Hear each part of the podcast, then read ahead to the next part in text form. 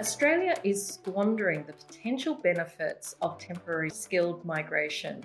Politically unpopular, politicians often restrict visa sponsorship to fewer, lower skill, low wage jobs. Instead, governments should be evaluating how best to improve the system to attract global talent, boost the budget, and reduce exploitation.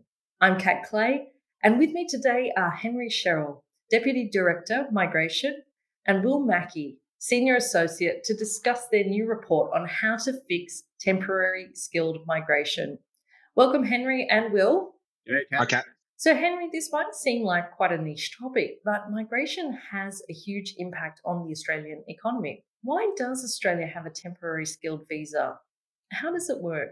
John Howard introduced the first major temporary skilled work visa, which was called the 457 visa in 1996.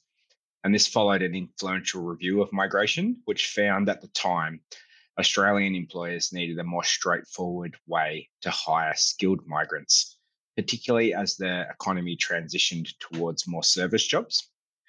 Today, however, the visa is designed primarily to fill skill shortages. It's in the name of the visa. It's called the Temporary Skill Shortage Visa. And the idea is that the government selects what occupations are in shortage in the economy, and employers can hire people in those occupations. So the visa works. It's a three-step process for these employers. Employers have to sign up, and they need to be approved before they can sponsor workers. They have to have paid their taxes and that sort of thing. Then they have to nominate a job in their business, and this job must be an occupation which has been classified as in shortage by the government. There are some other rules as well. The salary has to be the same as what Australians would be paid for doing similar work, and it must be at least $53,900. Employers must advertise the jobs, and they've also got to pay an upfront fee, which is worth between $4,000 and $7,000 for a four-year visa.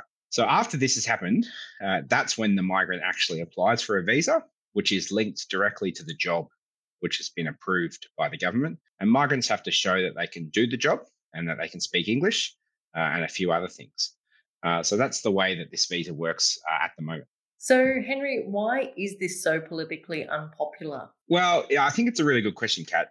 Traditionally, Australians are pretty open to migration compared to the attitudes in many other countries. I think in the wake of the pandemic, those attitudes have probably softened a bit. Maybe people are a little bit more sceptical than they once were because of the uncertainty which is going on. But really, as soon as you mention the word temporary or short-term migration, people react really strongly. Australians don't like temporary migration, unlike, say the European guest worker visas in the 1950s and 60s.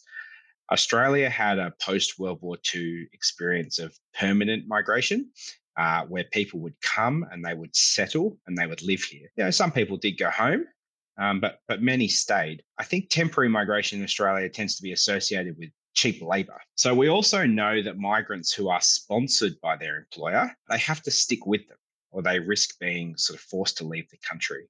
And this really limits their bargaining power and it can result in exploitation. We read about these stories in the media and I think that feeds the unpopularity of this idea. Well, turning to you, every day I hear something about skill shortages in the media. Is this the visa to solve this particular problem? Well, you're absolutely right, Kat. You can't go... I can't walk down the street without seeing a kind of help wanted sign. I think, to solve this acute current labour market problem, we've first got to identify its cause. There are certainly businesses in some industries that are struggling to find workers at the moment. Before Australia closed its borders, there are about 2 million temporary residents in Australia. Now, 140,000 of those were on the TSS, the Temporary Skill Shortage Visa. That's the visa that's the focus of our report. That's Australia's Temporary Skilled Visa. But the majority aren't on a skilled visa. For example, we have 700,000 New Zealanders who were in the country at the end of 2019, about 630,000 students, and 130,000 working holiday makers. So these are the people that make up a very large share of the temporary workers in Australia. Temporary migrants themselves make up a pretty small share of Australia's labour force. But there are industries that use temporary migrants more than others. Hospitality is a key one here, with almost 20% of the hospitality workforce on some form of temporary visa. These are mostly students, New Zealanders, and working holiday makers. The three unskilled or three temporary migrants, three groups of temporary migrants who do not need a specific skill to come into the country. Only about 2% of the hospitality industry are temporary skilled visa holders. So what's happened since Australia closed its border? We kind of slammed our border shut in around March 2020. A lot of people think that means that, you know, migrants, especially temporary migrants, just disappeared, and that's not true. New Zealanders, for example, this, you know, of the 700,000, most are still here. We only lost about 4% of them between 2019 and today. Temporary skilled workers, mostly here as well, only down about 20%. So we still have, you know, 80% of that 2019 number. But really what we've lost are students and working holiday makers.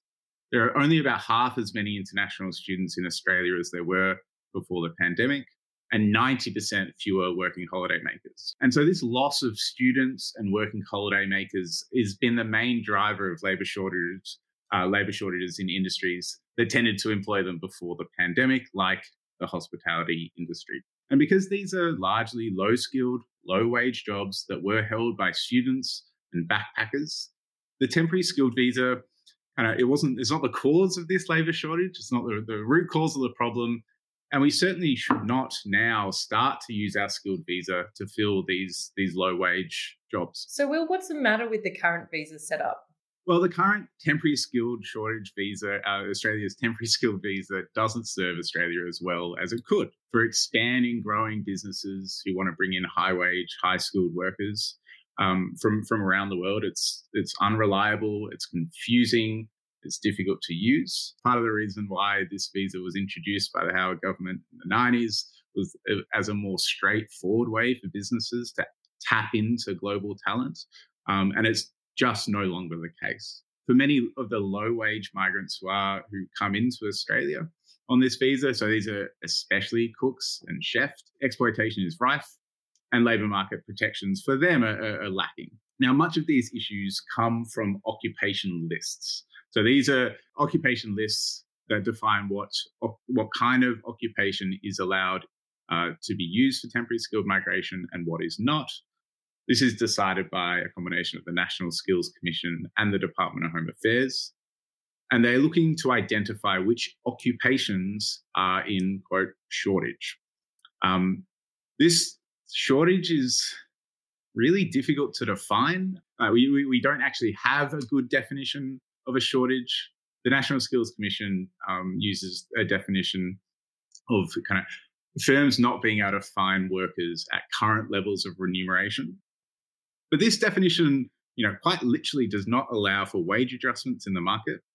If an employer wants to find, you know, is only offering $50,000 or $60,000 a year for a job, and they can't find a worker, usually they would have to raise the price or raise the wage for that job to attract workers. If they are, by this definition, allowed to tap into a global labour market just because they are unwilling to raise wages, that's a real problem. It's not kind of the definition that's going to serve Australian workers the best. Even if we had a good definition of a skill shortage, there are more than 1,000 occupations on these lists that classify each of the 13 million jobs in Australia. But not all jobs within an occupation are the same. You can think of a senior accountant at a global firm based in Adelaide or Melbourne. Compare that to graduate accountant who's working for a mechanic in Mildura. Now, these two people would likely say that their occupation is accountant, but their tasks and responsibilities and remuneration, you know, how much they get paid, is going to differ substantially. By looking at occupations, you can't distinguish between these two very different kinds of jobs. And finally, the occupation lists are not made for this purpose. They're made by the ABS for multiple objectives. They're made by the ABS and used by the National Skills Commission, used by the Department of Home Affairs. They're rarely updated. The last substantial update was in kind of 2013 and before that, 2006. And this means, you know, cutting edge firms who want to tap into new occupations in the global labor market, they simply can't use this visa because those occupations don't exist on our occupation list. I was going to say the same thing. Well, yeah, data scientist, I think, is the best example here, Kat. And it's, you know, this is a new job in the labor market. It hasn't been around a long time. And it was only able to be sponsored under this visa in 2019. When the ABS were able to tell Home Affairs where they had classified data scientists. And if you think of, you know, hundreds of, if not thousands of companies in Australia who needed data scientists, and they're paying them big dollars to come and do this work, if we can't, you know, harness this and use it in a streamlined visa program, that's a really big problem. Absolutely. And it's for, you know, this is our temporary skilled visa. If it can't respond quickly to the skill demands of businesses in Australia, especially for high-wage jobs, then it's simply not doing its job. That's a great example, Will, of the accountant in Mildura versus the accountant for a global firm. It was really interesting seeing you guys doing research for this and looking at the list of skilled jobs and things like penetration tester, which I had to clarify to you that is actually a legitimate cybersecurity job about infiltrating physical buildings and testing systems by hacking them. But were there any other interesting skills? Well, absolutely, Kat. And that comes from the 2021 update from the ABS to the Australian and New Zealand Standard Classification of Occupations. There are, as I said, more than 1,000 detailed occupations. And look, determining which of those in which area of the country is in shortage one year after the other, like we simply, you know, we do not have the data that's data to support those decisions. We don't have, even if we did, we don't really have a working definition of what a kind of a shortage actually is. Well, we clearly need to get more data scientists into the country to figure out the data, right? Exactly. Okay, Will, so the big question is, what should we do about it? If we shouldn't be focusing on these skill shortages, what should we focus on instead? There's a number of things in our report that we recommend. Two of the biggest ones are around occupation lists and around visa portability. So first, we need to stop using occupation lists that require these, you know, enormous, large bureaucratic processes in an attempt to pinpoint all skill shortages in the Australian labour market in all areas at all points of time. We don't have a definition for this. We don't have timely data. And so what happens instead, we get occupation lists that are largely influenced by industry lobby groups.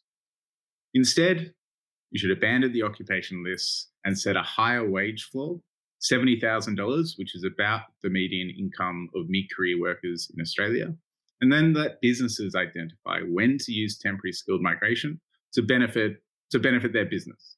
This threshold means that some industries, of course, will lose a small share of their current labour force. The hospitality industry will no longer be able to bring in cooks and chefs that earn, say, $50,000 on a skilled visa. And this will knock out for the hospitality industry about 1.5% of its current labour force. But that's a real outlier. For all other industries, the share of people not being allowed in is less than 1%. Now, these workers, the workers who we've studied, the people who earn less coming into Australia who earn less than $70,000, while they're here, they see very little wage growth.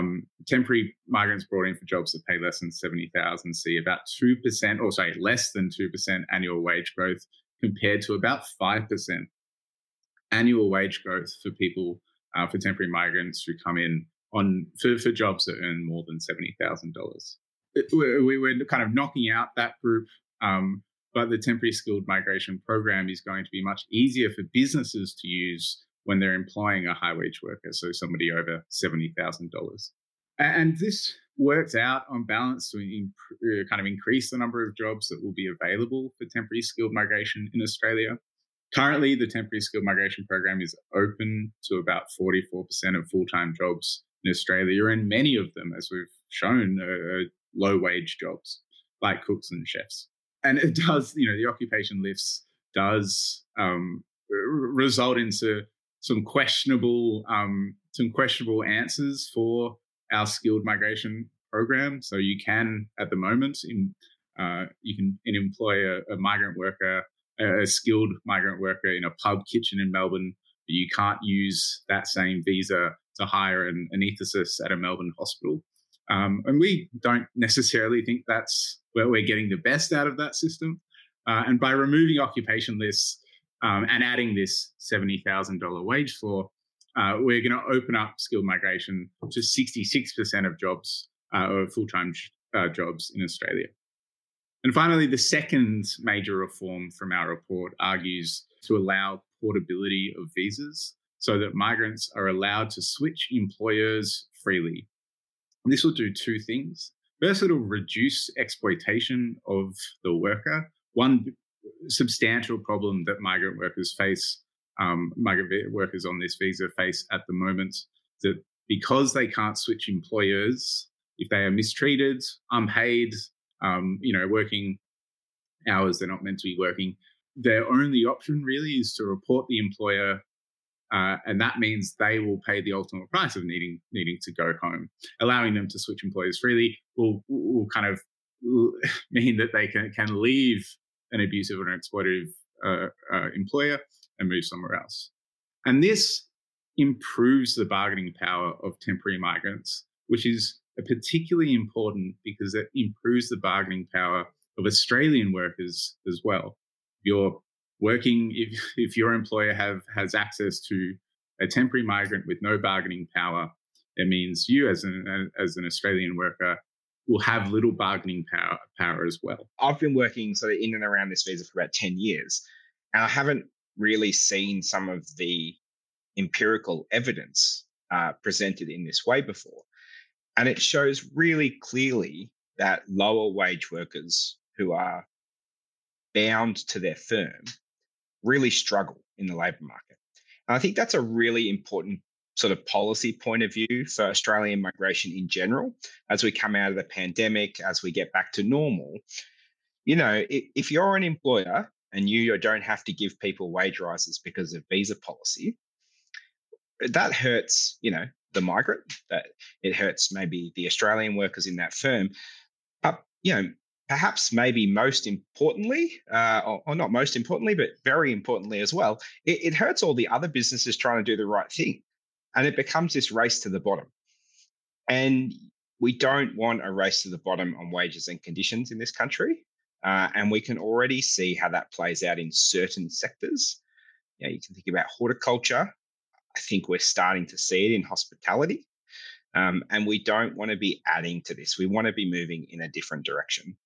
Yeah, that's a great point, Henry, that we don't want to race to the bottom, and especially to improve the conditions for all workers and especially to prevent exploitation. I think that's a really important one, especially around moving employers, because I can imagine that some employees feel like they're trapped when they come here on a visa. Yeah, well, I mean, that's exactly right. And one of the things we recommend, which is a pretty small change, but something we see as very low-hanging fruit, is if you're a nurse and you get a promotion, so you become a team leader in your hospital, at the moment, under the rules of the visa, you need to get a new visa. You can't just keep your visa and sort of your employer can keep hiring you. So you need to pay $2,600. You need to fill out all the paperwork again. You need to do all of this stuff, which sort of it's a barrier in terms of effectively getting a pay rise and seeing more money and seeing more skills and seeing more responsibility. And those types of barriers that are sort of imposed just for the sake of visa policy, you know, this is not the right thing to be doing. And we really need to try and address these types of policy decisions because they're taking us in the wrong direction. Absolutely. And it doesn't make sense really to financially punish people who are successful migrants in Australia who get promoted. That's maybe not the best way to design a skilled migration program. And it leads quite nicely into my next question for you, Henry, which is around that $70,000 threshold. And particularly in caring industries, we've done research into aged care and how we need to improve the skilled workforce there. Also looking at pay rises in that industry, people are critically underpaid. Won't a $70,000 threshold knock out heaps of jobs? And how will it affect areas where they do need skilled workers, but you're unlikely to find an aged care worker that meets that threshold at the moment? One of the big things which we got right in this report, and when we were going out and talking to people about our ideas and sort of how we were pulling this all together, was, you know, what would this do to this sector of the economy? What would this do to this sector of the economy? And aged care seems to be on everyone's mind at the moment. It's a, you know, it's a really big topic. We've had the Royal Commission, we've had the, you know, pandemic in aged care facilities across this country. And so what we did is went and looked at the what is the workforce in these different industries. We're very aware that if you sort of create a really big change and you sort of have a really big effect, you know, that might not be the best way to do policy change in a quick way. And so, but, you know, when we look at the people who are on this visa now, they don't tend to work in aged care. It's about 4 to 5% of nurses in aged care. But if you're a care worker or if you're a cleaner in an aged care facility, those occupations are not eligible. They're not deemed to be in shortage by the government. And also their pay rates tend to be below the salary threshold as it is at the moment, which is $53,900. So entry level care work under the award for aged care is about $43,000 without penalties. So that's the reason we don't see lots of care workers on this visa at the moment. But, you know, lots of migrants do work in the care sector. They're just different types of migrants. You know, we don't have sort of one type of migrant in Australia. We have lots of different types, and the people that we see there are sort of all sorts of different people. We have sort of people on permanent visas, and they might be former skilled permanent visas. They might be the partners of those skilled permanent visas. They might be family permanent visas, the spouses and kids of different people, different Australian citizens. They might be refugees who came here under the humanitarian program. And then they might be people who hold a temporary visa. You know, we have a lot of Kiwis in this country, as Will said, about 700,000.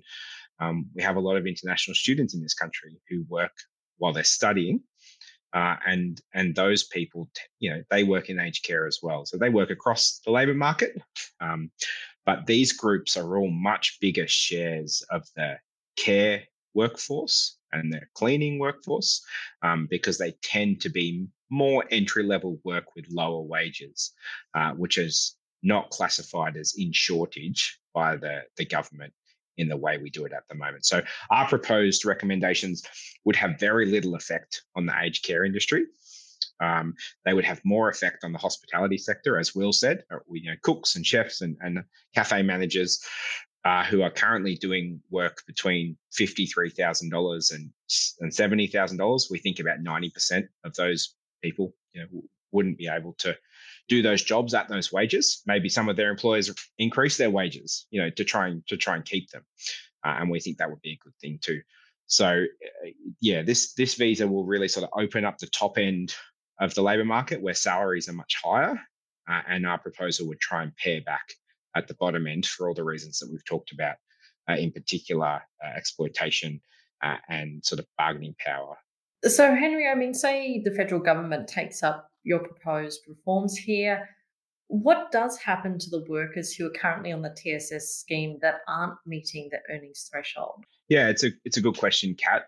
Whenever you have policy change, you know, you're going to have some effects, and people are going to be caught up in the middle of it because we're going from doing things one way to doing things a different way. We write a little bit in our report about how we should transition from one system to another. And an important element of that is time to allow both businesses and migrants to adjust. If people are here at the moment working on a temporary skilled visa, and that visa has an implicit pathway to a permanent visa by their employer sponsorship, we recommend that pathway should be kept. and that those people can continue on that path. That said, some people at the moment don't have a pathway to permanent residency. If you're a cook as opposed to a chef, if you're sponsored as a cook, you don't have a pathway to permanent residency by your employer at the moment. And we recommend that when the term of that visa ends, if their wage is below the wage threshold, that job would be ineligible, and the employer and the worker would have to do it differently, or the worker would have to find a different job. Now, there's always going to be, unfortunately, some people who are sort of caught up in policy change. We would recommend any government looking to do this to sort of smooth this out as much as possible to limit some of those effects. But when you do change from one system to another, you're going to have some effects along the way. Henry, this report has been made possible through some very generous support. Would you like to just take us through who's funded that and helped us out with this report? Yeah, thanks, Kat. All of our work on immigration at the Grattan Institute is funded by donations. Our first report was funded by the Susan McKinnon Foundation, and this report's been funded primarily by the Scanlon Foundation. But we also rely, really heavily on donations from lots of different people, including small donations, one-off donations from the public, and we're so thankful for that support because it allows us to keep writing and keep researching on these important topics. Thank you so much, Henry and Will, for your insights. And as Henry just mentioned, we are a not-for-profit organisation. So if you would like to become a regular donor to fund our important research work and our lovely podcasts, please go to grattan.edu.au/donate. If you'd like to talk to us more about this particular topic in the podcast, please follow us on social media. We'd love to have a chat with you at Grattan Inst on Twitter and Grattan Institute on all other social media channels. As always, please take care and thanks so much for listening.